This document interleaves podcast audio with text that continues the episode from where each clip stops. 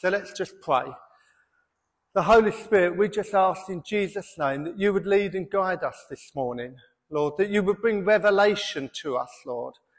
But Father, there's nothing we desire more than you. We love you, Lord God.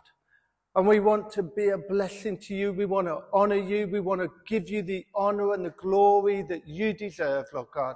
And we don't want a, a lack of knowledge or distractions to remove us from giving you our best and experiencing your best in our lives, Lord God. So we ask, Lord, that you would lead us into all truths this morning in Jesus' name. Amen. Amen. Hallelujah. So last week we closed with the scripture in uh, Exodus 34:14, which says, God is a jealous God. Amen. God is a jealous God. And that's because he loves us. Amen. And he doesn't want to flirt with us. He wants us completely. We're the bride of Christ. And God is a jealous God. So when other things take God's place in our lives, that's when we've got to change those things around. And I'm one of those people I have to constantly keep remembering and coming back to the cross and pushing aside other things that might encroach in my life and take the place of God or distract me or uh, be a hindrance to me. So it's important that we do that. Now, many people, as I said last time, believe the presence of God is the miracles, the wonders, the signs and wonders, the feathers, the, uh, the tangible presence of God. And a lot of people think that is the glory of God. And sometimes that is there and, and it's not bad at all and it's good. And sometimes you, you just feel so connected with God in your heart and your spirit and it's wonderful. But it is not all about that. We have to be careful that we're not chasing the presence of God for our emotional fulfillment because we make it about ourselves and we don't make it about Him. We've got to be chasing the presence of God for who He is, not for what I get. Amen? And sometimes you meet people in life and they're in your life and they only want you for what you can do for them. In reality, You've, you've, got the right connection they need. You can open a door for them. You can do something. It might be financial. It might be so on and so forth. Whatever it is, there's that kind of sense that they don't really want you for you. It's about what you can offer them. Amen. And we have to be careful that we don't do that for God. That yes, we can seek his hands and yes, we can go to God and we can share our needs and say, help me, Father, I need this, that, the other, or I desire this, that, and the other. But it never outweighs seeking God for who he is. Amen? Don't you want your children to love you for who you are, not the fact that you can help them in some way? You do that anyway because that's your parental inbuilt nature of a parent is to look after their offspring. We, uh, you know, we've got this aviary.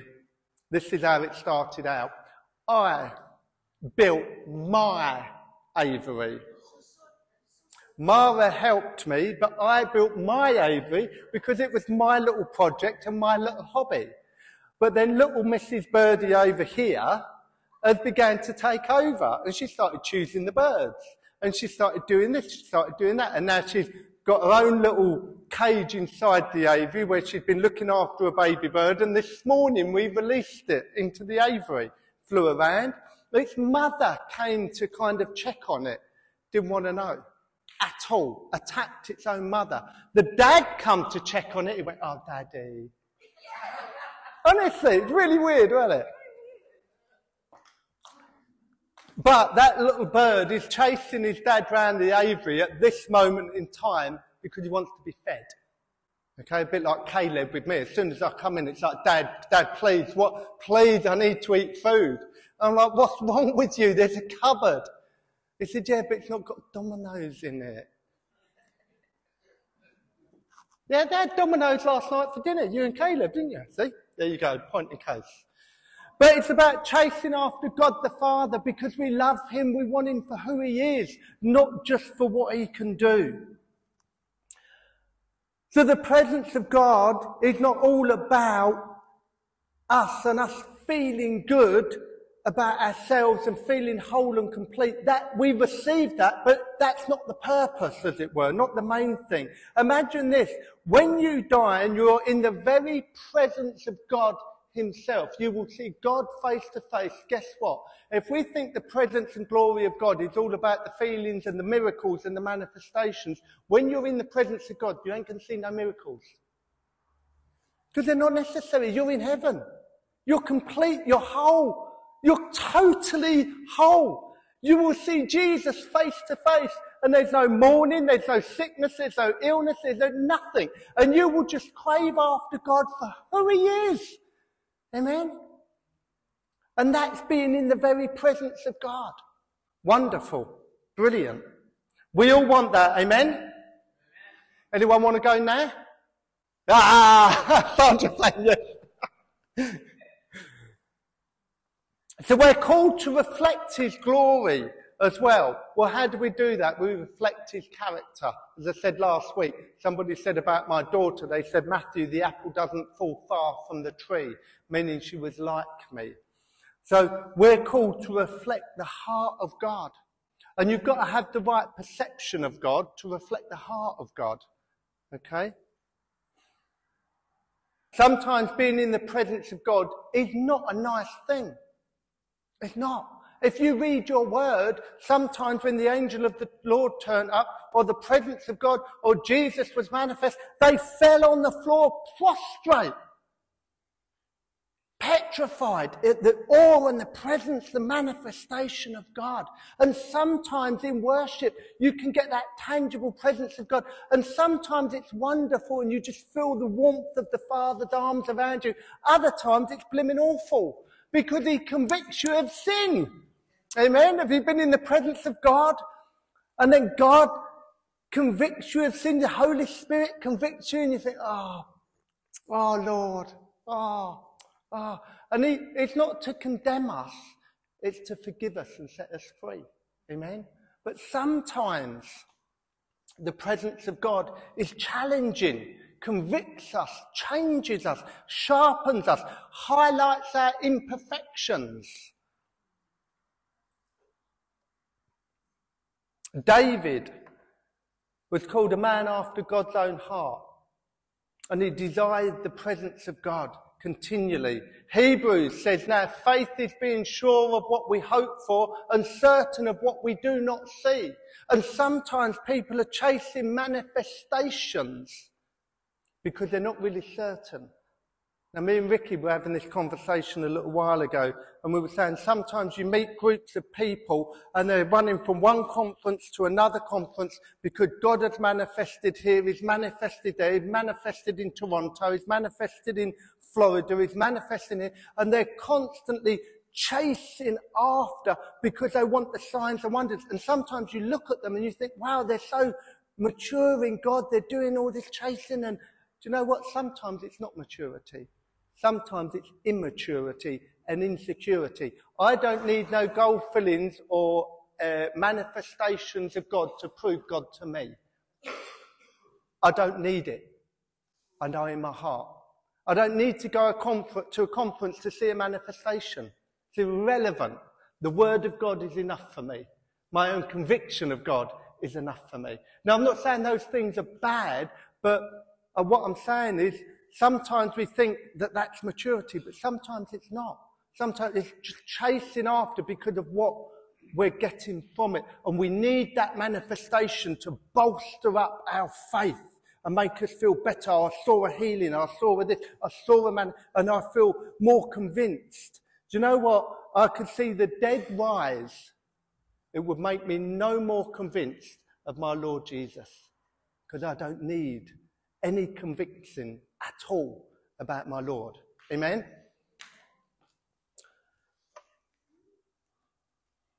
Now, there's three aspects we're just going to touch on. A true encounter with God, like the one Moses had, a true encounter with God brings change. It brings change. The Holy Spirit does not turn up for entertainment purposes. Okay? That is not the purpose of the Holy Spirit's manifestation. The purpose of the Holy Spirit manifesting is to bring change.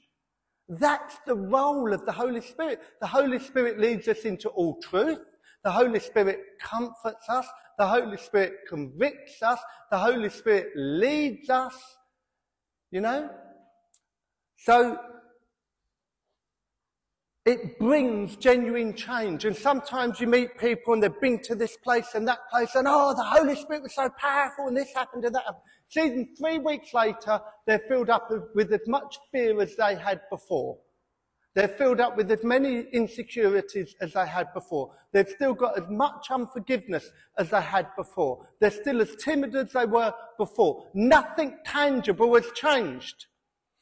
When they walk out of the tent from the meeting, they're like, oh, oh, it's wonderful, it's fantastic.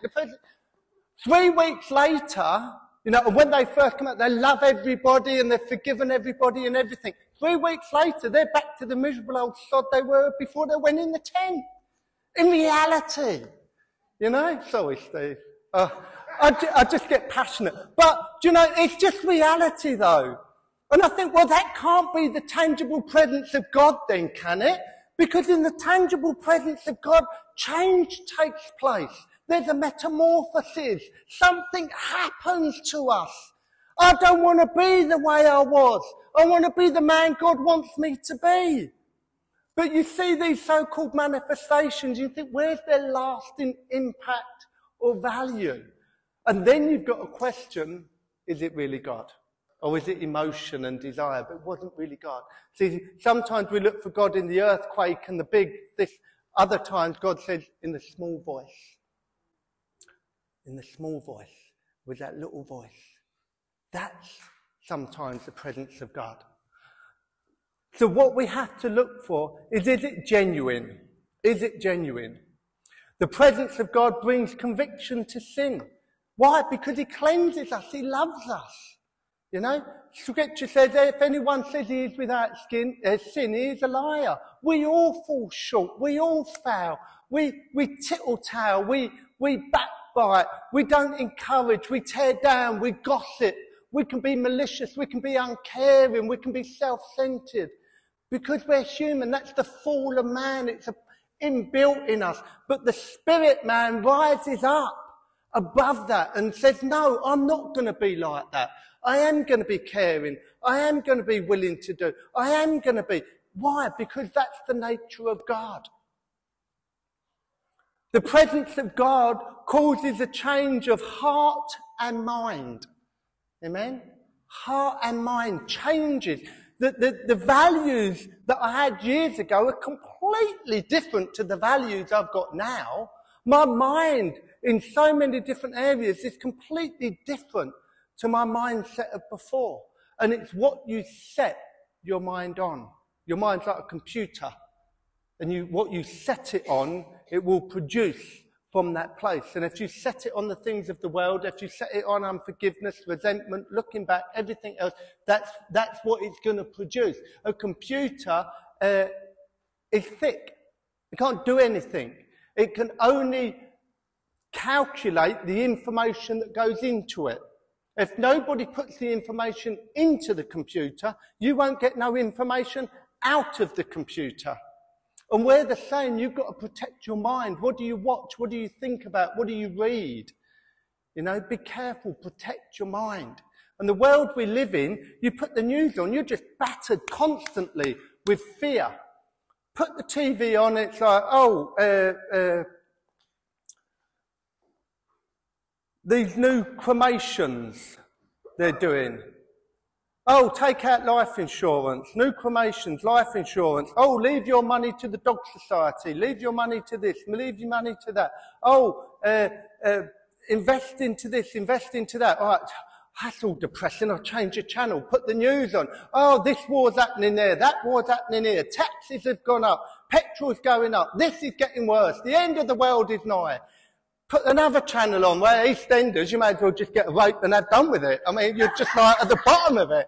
It's just so depressing. And I've learned to protect my mind. I said to Mark, I'm not going to watch it. I'm not going to watch it. Not that I don't want to live in reality. It's just not healthy for me. It just, when I was a kid and you watched the news, yeah, there was the news. And then you'd have something about Terry the tortoise. Who lived in someone's back garden. There'd be this happy ending somewhere. There'd be something to lift you up at the end of it all. But nowadays, it's, it's just awful. Absolutely awful. It's meant to be sunny today. Yeah, I know.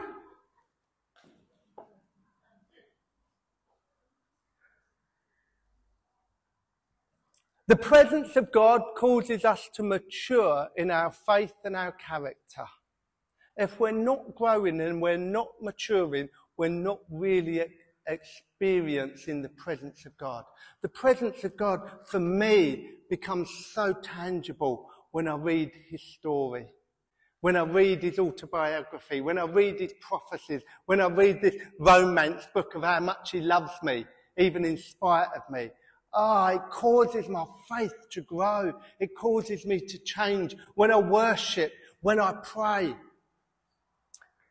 When we have an encounter with God, it causes maturity. When we encounter God, God's will is revealed. If you want to know the will of God, spend some time with God and you will find out the will of God.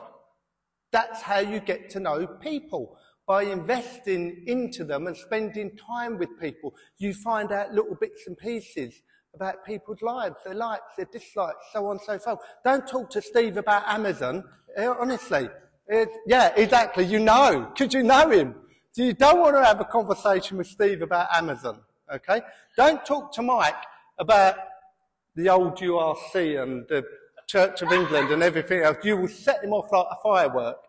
Don't talk to Tony about uh, uh, what's it, Max the Formula One driver, because you don't, you don't like him, do you? Formula One, these two know everything about Formula One. They just do. Do you know what I mean? You get to know people and you get to know. It's exactly the, it's exactly the same with God. If you want to know the will of God, start reading your Bible. Start spending time with the Lord. Start seeking His presence. The presence of God invokes worship. When you really think about the glory of God, doesn't it make you just want to worship Him? You're just humbled. You just think, oh, I'm such a donut and you're so big and amazing and perfect and wonderful and I love you and you created the heavens and the earth and though the world is spiraling out of control, you hold it all in your hand and you say, it's all right, I've got it all, I've created it all. And you just get humbled by the character of God, by His presence. It just causes you to worship God. You begin to give Him the fruit of your lips. oh, I love you. You're so wonderful. It causes worship, genuine worship. And it brings assurance and strength to our lives. That's the presence of God. When you're in the presence of God, you stop fluttering round with fear. You stop worrying about things. You start to remember your faith begins to grow. God's got it all in control. Yes, that situation's not good that I'm facing, but God's got it in control. He's got it. It's going to be okay. Irrespective, it'll be fine. And it causes a maturing of our faith. Number two, living in the presence of God is to, de- to have the desire to live a righteous life, to live right in God. When, you're, when sin does abound, grace does more abound. See, when I first got saved as a baby Christian, I carried on working, cash in hand, signing on. I didn't have no conviction at all. Fine, doing it all the time, smoking my weed. Oh, I was quite happy. Yeah, very happy in actual fact. but, uh, you know, I was smoking my weed. I felt no conviction. I was quite happy about these things. But about three months later, the more time I spent reading the word, that became a bit more uncomfortable. I wasn't quite sure, you know. And even with smoking, I took, I took the cheats way out, I took the Gideon's way out. Because I didn't want to give up smoking. I knew God wanted me to because it's bad for you and it's a waste of money. And I knew God wanted me to give up smoking, but I didn't want to give up smoking. So, do you know what I did? I pulled a holy stunt. I, I got, I smoked my cigarettes. I had the ashtray full of dog ends, cigarette butts near there. I said, all right, God, I will be like Gideon. If in the morning all the cigarette ends are gone, then I'll take it you want me to give up smoking. But if they're still there in the morning, I'll take it you're all right with it. So I go to bed, smoke the cigarettes, them I wake up in the morning, lo and behold, they were still there. Get in. You know? Seven years later, I realised I was just trying to con my way along in this sort of thing. And seven years later, I gave up smoking. I gave up smoking. I smoked my last cigarette looking in the mirror. That's what I did. My last cigarette. I lit my cigarette and I stood there looking. I said, enjoy this. It'll be the last one you ever have. And I smoked my last cigarette looking in the mirror. And it was, well, after about three weeks, I faltered. I bought some cigarettes. I smoked one. Oh, I was sick as a dog. Ah, I was so ill. It was coming out of here. It was coming out of there. It was awful. Honest, I was on the floor shaking. I felt so rough. I thought I was having a panic. I thought I was going to die. See, when I said, when I said to the Lord, I want to give up smoking, and Lord, if ever I smoke again, make it taste like rotten socks. I think he took that literally. It was awful. And I tried to give up smoking for years. Have you ever tried herbal cigarettes? It's like smoking in your back garden. It is. It's awful. It's like smoking a bonfire. And then I tried Nicorette patches. And then I tried Nicorette chewing gum. And of course, after I'd had a chewing gum, that was nice, fancy fag there. I was ODing. I'd had more nicotine in my body than you could imagine.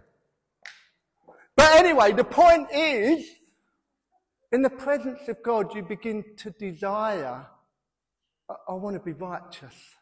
I want to be clean. I want to be the way you want me to be. I'm willing, Lord, for you to mould me. I don't really want to give up that, and I do want that, and I don't like giving that away, but, but all right then. And we surrender. That's what the presence of God does. See, sometimes we say we've been in the presence of God, and people come away and they're not changed at all. And I think you haven't been in the presence of God. What are you talking about? You know? The presence of God changes our heart. It causes us to live in obedience. Yes, we might falter, we might drop the ball, we might make mistakes, but there's a general desire there that I want to be obedient to God. And sometimes the presence of God, you don't always feel that immediate response from the Lord. You know, sometimes you pray and you, you Sometimes you can feel like you're just praying, your prayers are bouncing off the ceiling and coming straight back down. But that's a feeling, that's not truth. Fact is, every time you pray, our prayers move the hand of God. Our prayers, the prayers of the saints, are in the throne room of heaven, in the golden bowl, the altar, and they are the fragrance of the throne room. That's Wow, that's powerful. Wow. The presence of God brings the fruit of the Spirit in our lives. The fruit of the Spirit becomes evident. Galatians 5:22 verse 23. But the fruit of the Spirit is love, joy, peace, patience, kindness, goodness, faithfulness, gentleness, and self-control. Against such things there is no law. That's Paul's sarcasm on the end. He's saying, look, there's no law to produce the gifts of the Spirit. You're not doing anything wrong. There's the fruit of the Spirit. And so you look at people, and I, that's what I want to produce in my life, you know, because that's a reflection of the Holy Spirit working within me. David desired he, he prayed to God and he said, May I walk blameless before you. May I walk blameless in my heart. But you know what? He still sinned and he still failed. He's human. But his desire was to get it right. It's a bit like your children when they want to help you with something.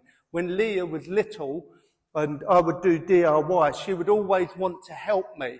And you kind of accept the help begrudgingly, really, because you know it's going to take the job a lot longer and something's probably going to get broke when you give a two-year-old a hammer, you know? And uh, there's photos of Leah helping me doing things, and I'm like, just, all right, just bang that bit. Okay, Dad, that's smack. But no, not that bit, this bit, you know? And it takes a, but you look at the desire of their heart, they just want to help. Yes, she's getting it wrong, but she wants to help. It's the same as I said before, when your kids come home from school and they've done a picture and they want you to put it up on the fridge and you look at it and say, it's just a scribble. It's all it is. It's a scribble with a few dots. And say, well, what is it? It's a doggy. And you've been in school all day and that's a dog? You know? yeah. But you know what? I did it for you, Daddy. Oh, well, that's different then. Oh, it's the best doggy in the world. Suddenly it changes, doesn't it? Because of the heart and the intention.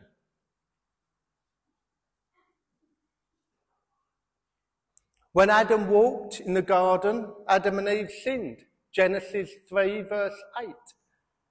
Then the man and his wife heard the sound of the Lord God as he was walking in the garden in the cool of the day, and they hid from the Lord amongst the trees of the garden. And the Lord God called to man, Where are you? Now he knew where Adam was, obviously, but he was saying, Where are you in your heart? Something's changed. Where are you? You can sit in the middle of a church service and be a million miles away from God. Just sitting in the church service don't mean jack. Where are we in our hearts? He's a jealous God. Has He got your heart? With other things. See, there's a battle for our love.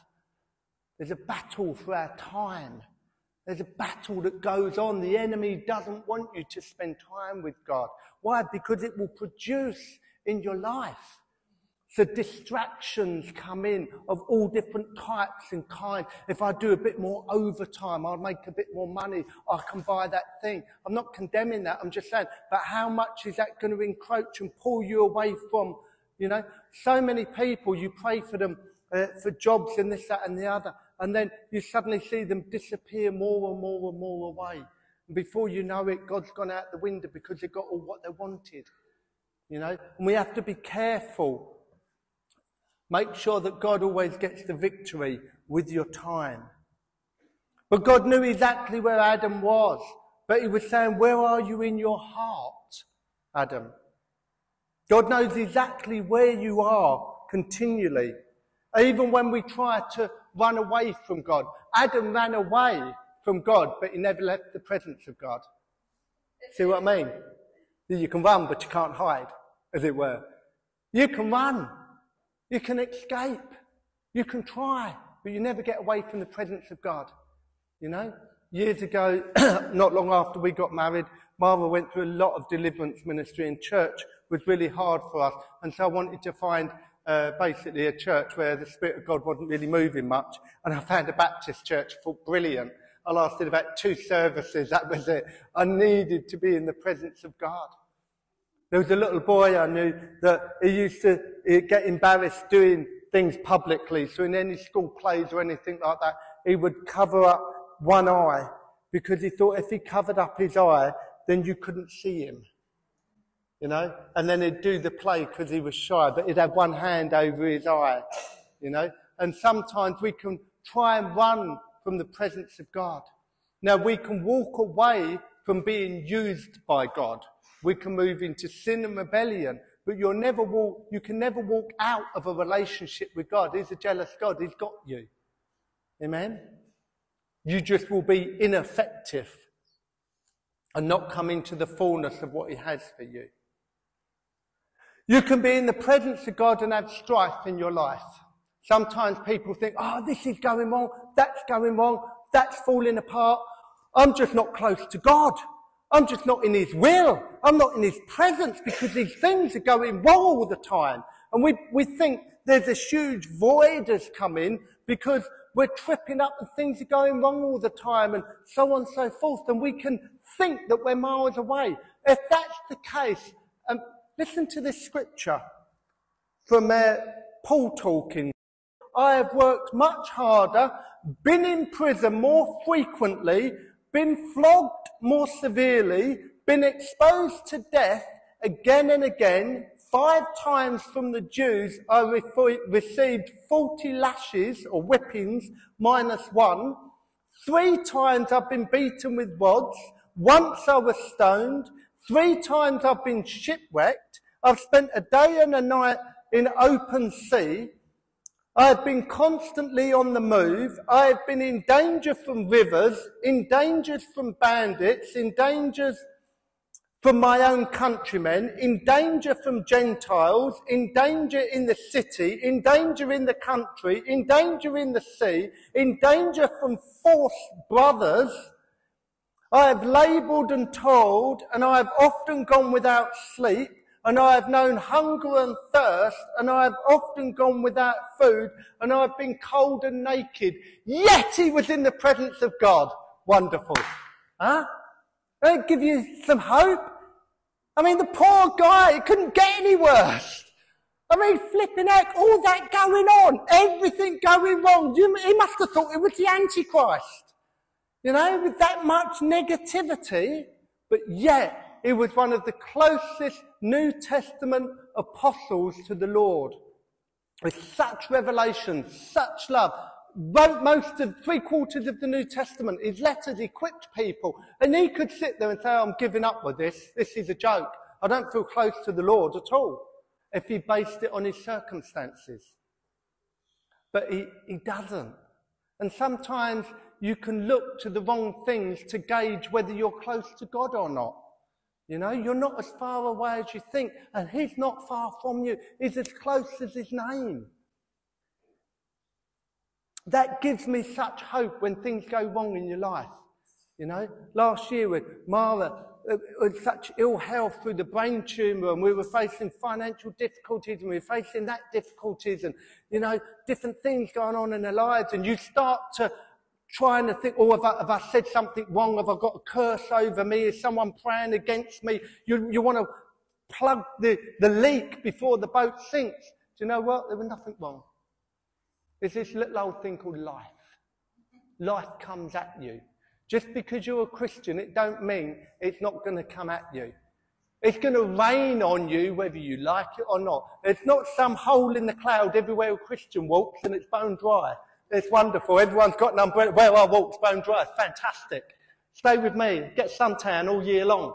It don't work like that. It rains on everybody. The difference is when it rains on you, you've got Christ in you, the hope of glory. You know how to deal with the rain. Amen. And sometimes we can beat ourselves up and sort of like almost put our relationship with God down a bit because of the things that are going on.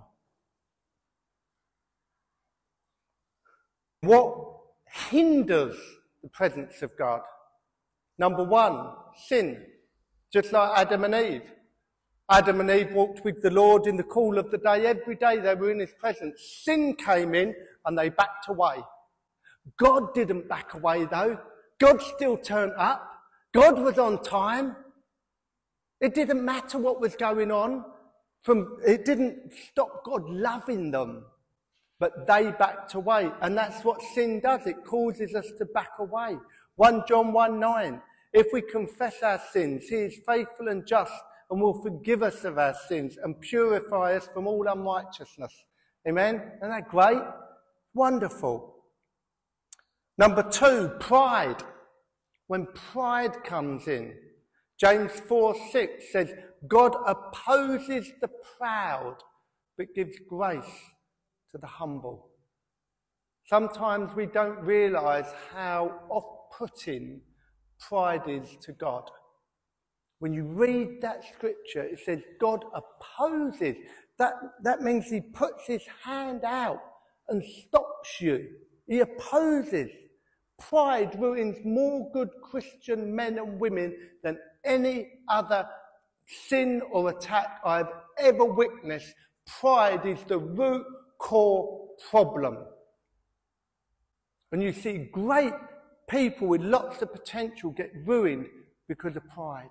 They begin to look down on everybody else. They're better than other people. They deserve that job more than that one. They're this, they're that. And puff the flesh, puff the flesh, puff the flesh. But see, in the kingdom of God, it's the other way around. If you will humble yourself, then God will raise you up. And when He raises you up, you won't fall down. But if you try and build yourself up, you're going to stumble. Amen?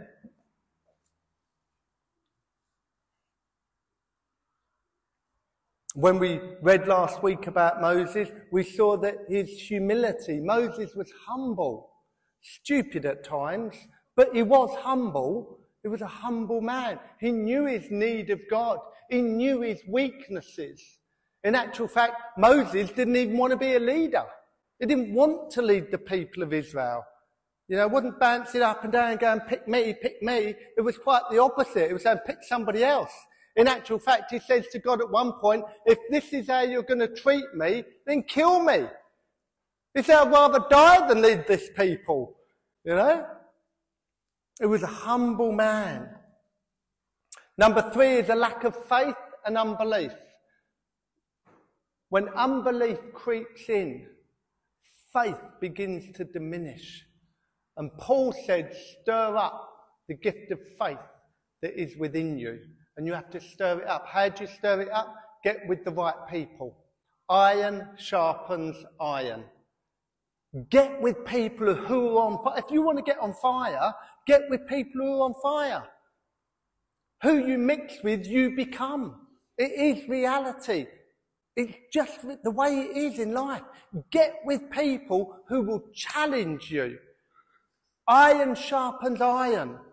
Sometimes you might not like them, but you know there's something about that person. It's going to get you to where you need to be in God. Get with people who build you up. If you're meeting with people and all they do is gossip and slate people and this, that and the other and negativity and pulling things down continually, don't walk away from that person. Run! Run! Run! Don't get contaminated with it all. You know? A lack of passion or desire. Sometimes we, we lack passion or desire. And in any relationship, there needs to be a passion for one another, even in a friendship. If you lose your passion for a friend, you're not going to meet up. It just won't happen. It's the same in a marriage. You need to keep the embers burning. You know, when we got married, uh, uh, people used to say, oh, oh, you're on the fireworks now. After a couple of months, that's it. That's done. Fireworks are done, mate put the shackle on, that's you sorted. Yeah, and that was, that was the opinion. And I'm like, oh. yeah. I'm like, I quite like the fireworks, you know? And so I make an effort. I go out my way to bless my wife. Let's go out for dinner. Let's do this. Let's do that. She gets in the car. She's on her phone. I'm like, why'd you get in the car and get on your phone? Oh, I'm just replying to my Facebook. I'm just replying to, I don't care. You're with me, not the blimmin' phone. You can do that when you get back into it. Just a quick one, just a quick one, just a quick one. She does, honest. You're the same. That's what they do. And then they go, oh, you don't want to spend time with me. What? You want to spend time with your phone. That's the problem. Get off your phone and spend time with me. But we need, even with the Lord, that passion, that desire. We need to stir that up in our relationship with God. Revelations chapter 3 verse 16. So because you are lukewarm, you are neither hot, neither are you cold, I, will, I am about to spit you out of my mouth. Wow. Hot or cold?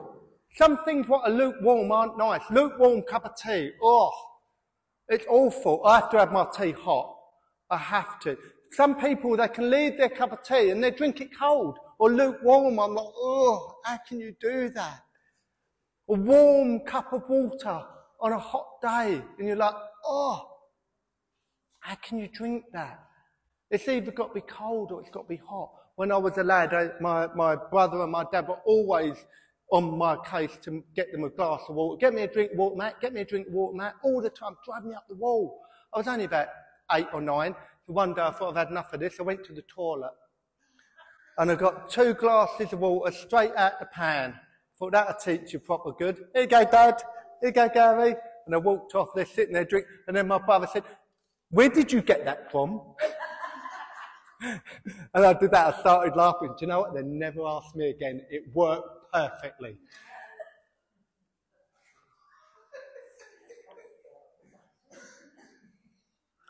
This is a hindrance. Feeling unworthy or guilty. When we feel unworthy or guilty, we retract from the presence of God. We don't feel worthy. I don't feel good enough. I don't feel, you know, I've committed some heinous sins, awful sins as a Christian, as a non-Christian. You know, and what's it make you do? You feel guilty, you feel horrible, you feel unworthy, you don't deserve nothing or anyone. You know, sometimes it can drive you to suicide. And you feel so, such a self-hatred. How could God even look at me? And you despise yourself because guilt can rob you. And it's the complete opposite with the way God deals with us in reality according to the word of God. Like the prodigal. He delights when a son or a daughter comes home. It doesn't say, oh, you horrible little git. What do you bother coming back for? Don't darken my door. God doesn't do that. He saw the prodigal son coming. Yes, he's coming back. Yes, he's wasted all his money on the prostitutes and, and wild living. He's been eating pig food and everything else. But I don't care. That's my boy. And he's coming back. Come on, light a fire. Let's have a party. This is fantastic. But even in the church, sometimes people look and think, well, well, beg to differ. You know? Be careful of feelings of guilt or rejection that can separate you. Most people who suffer with rejection aren't actually being rejected. They have at some point and it scarred them. But then they live in a, a, a dangerous cycle where they, they feel rejected. They're not being rejected, but they feel rejected. And because they feel rejected, they then put out an atmosphere and persona of rejection and then because of that, people are not sure how to handle it and they retract from that person. And what that does, it confirms that they now are being rejected and they just get stuck in a cycle. It's awful. It's like a prison.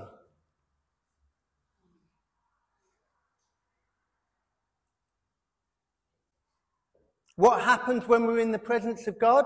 There's an old chorus that goes, and in his presence the darkness flees. In his presence the darkness flees. In the presence of God the enemy flees. The worries flee.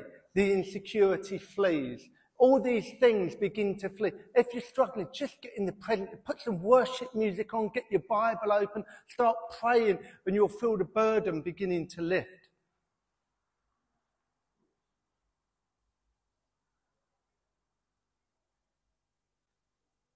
God is omnipresent.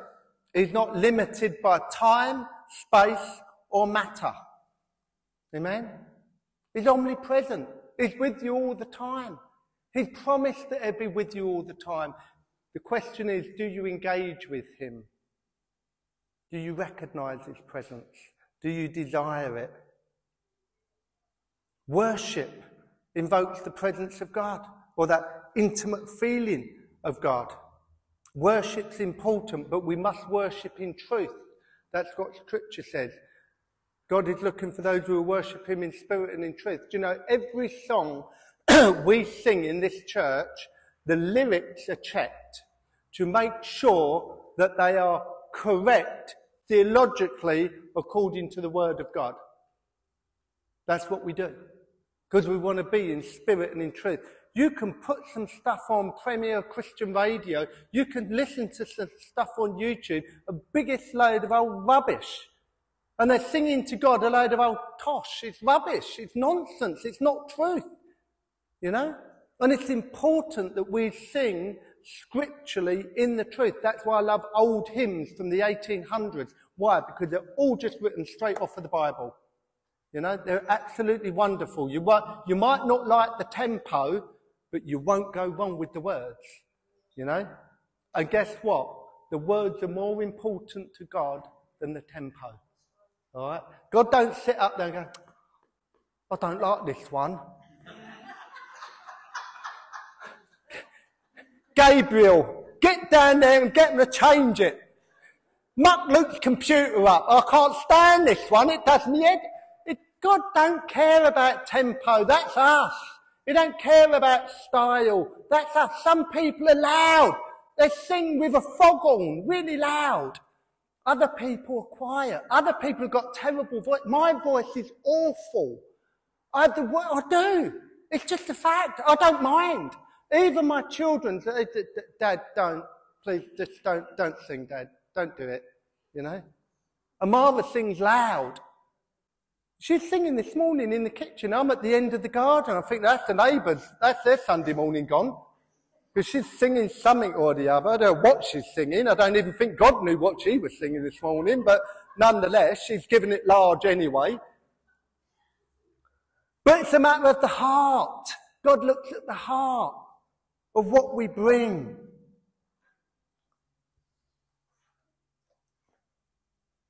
If we don't know what to sing, sometimes sing in the Spirit, sing in tongues. Just allow the Spirit to lead you. Lord, I don't know what to sing. Just sing in tongues. Wonderful. Sometimes you forget the words of, of a song. Just sing in the Spirit. You know? Don't worry about it. Sometimes I forget what I'm saying halfway through a sentence. I might just start talking in the Spirit. You know? Why not?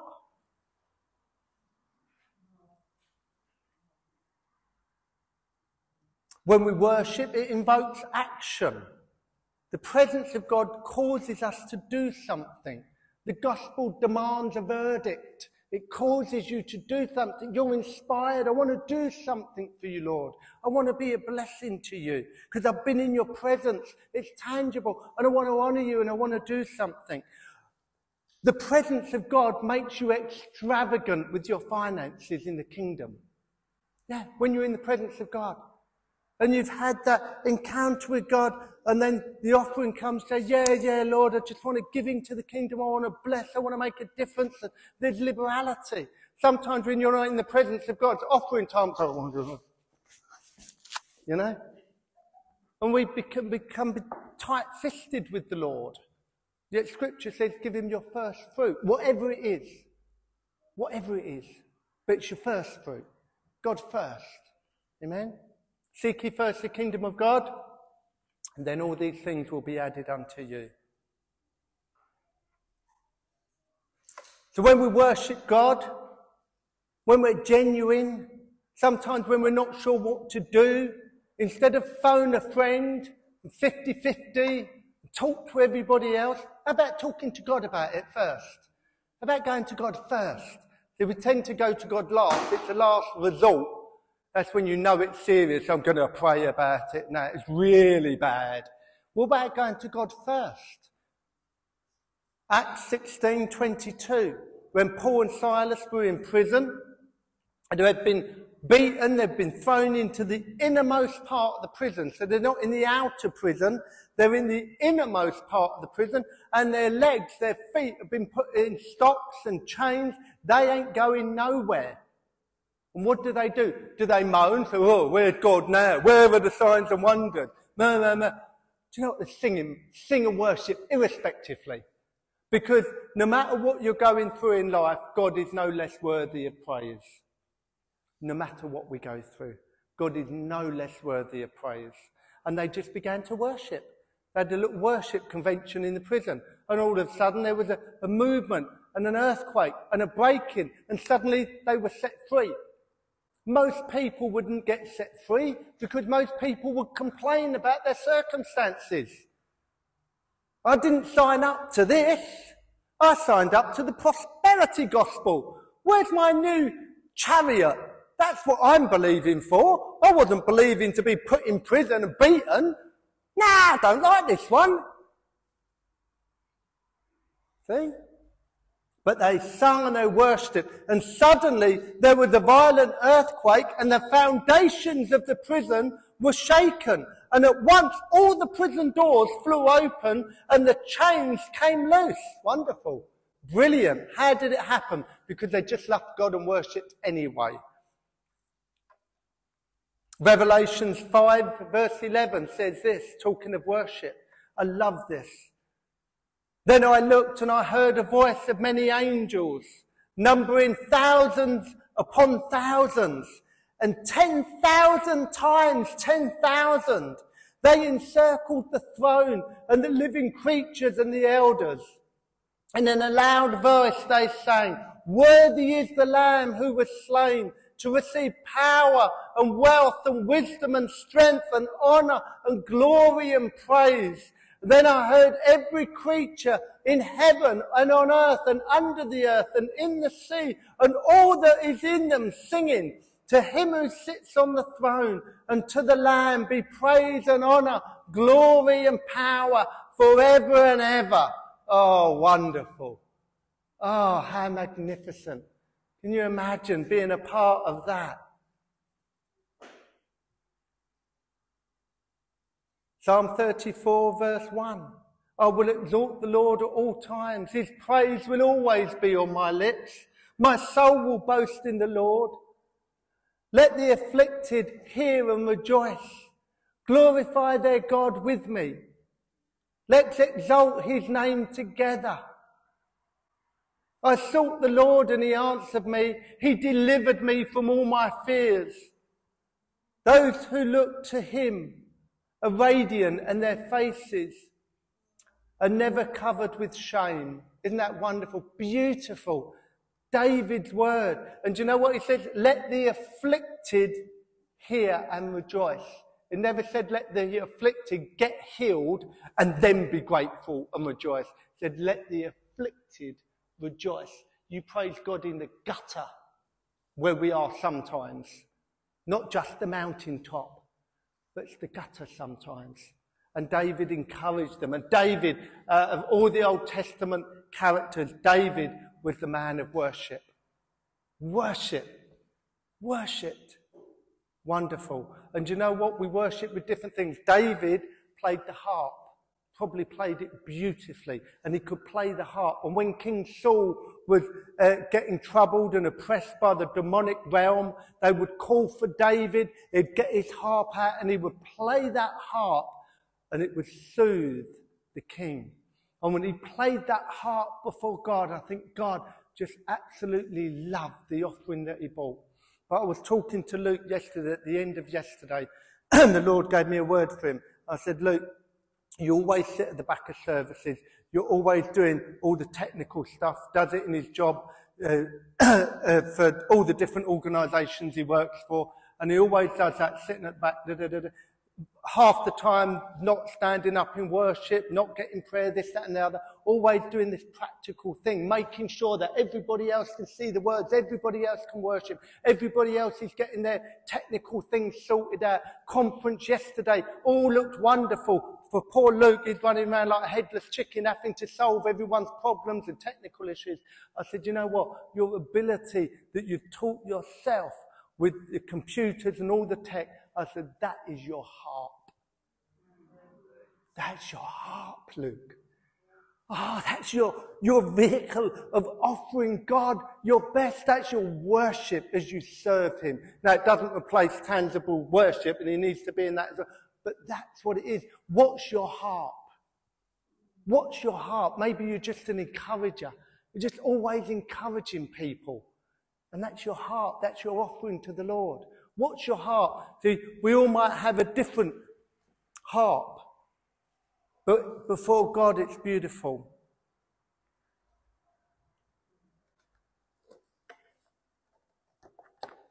Hallelujah. We've got to crave after his presence, after his character, after his glory, after who he is.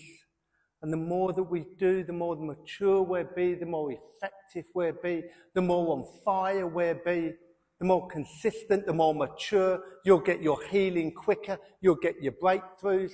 You'll hear the voice of God clearly.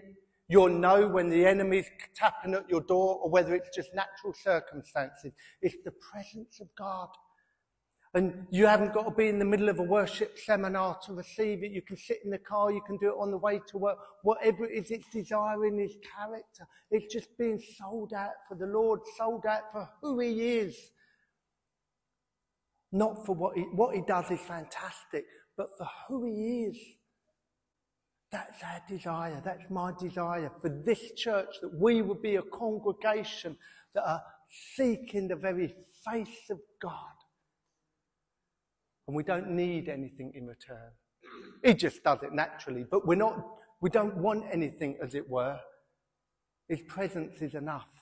One day in your presence, better than a thousand elsewhere. Imagine if the whole congregation had that mentality together that unity together. Let's pray.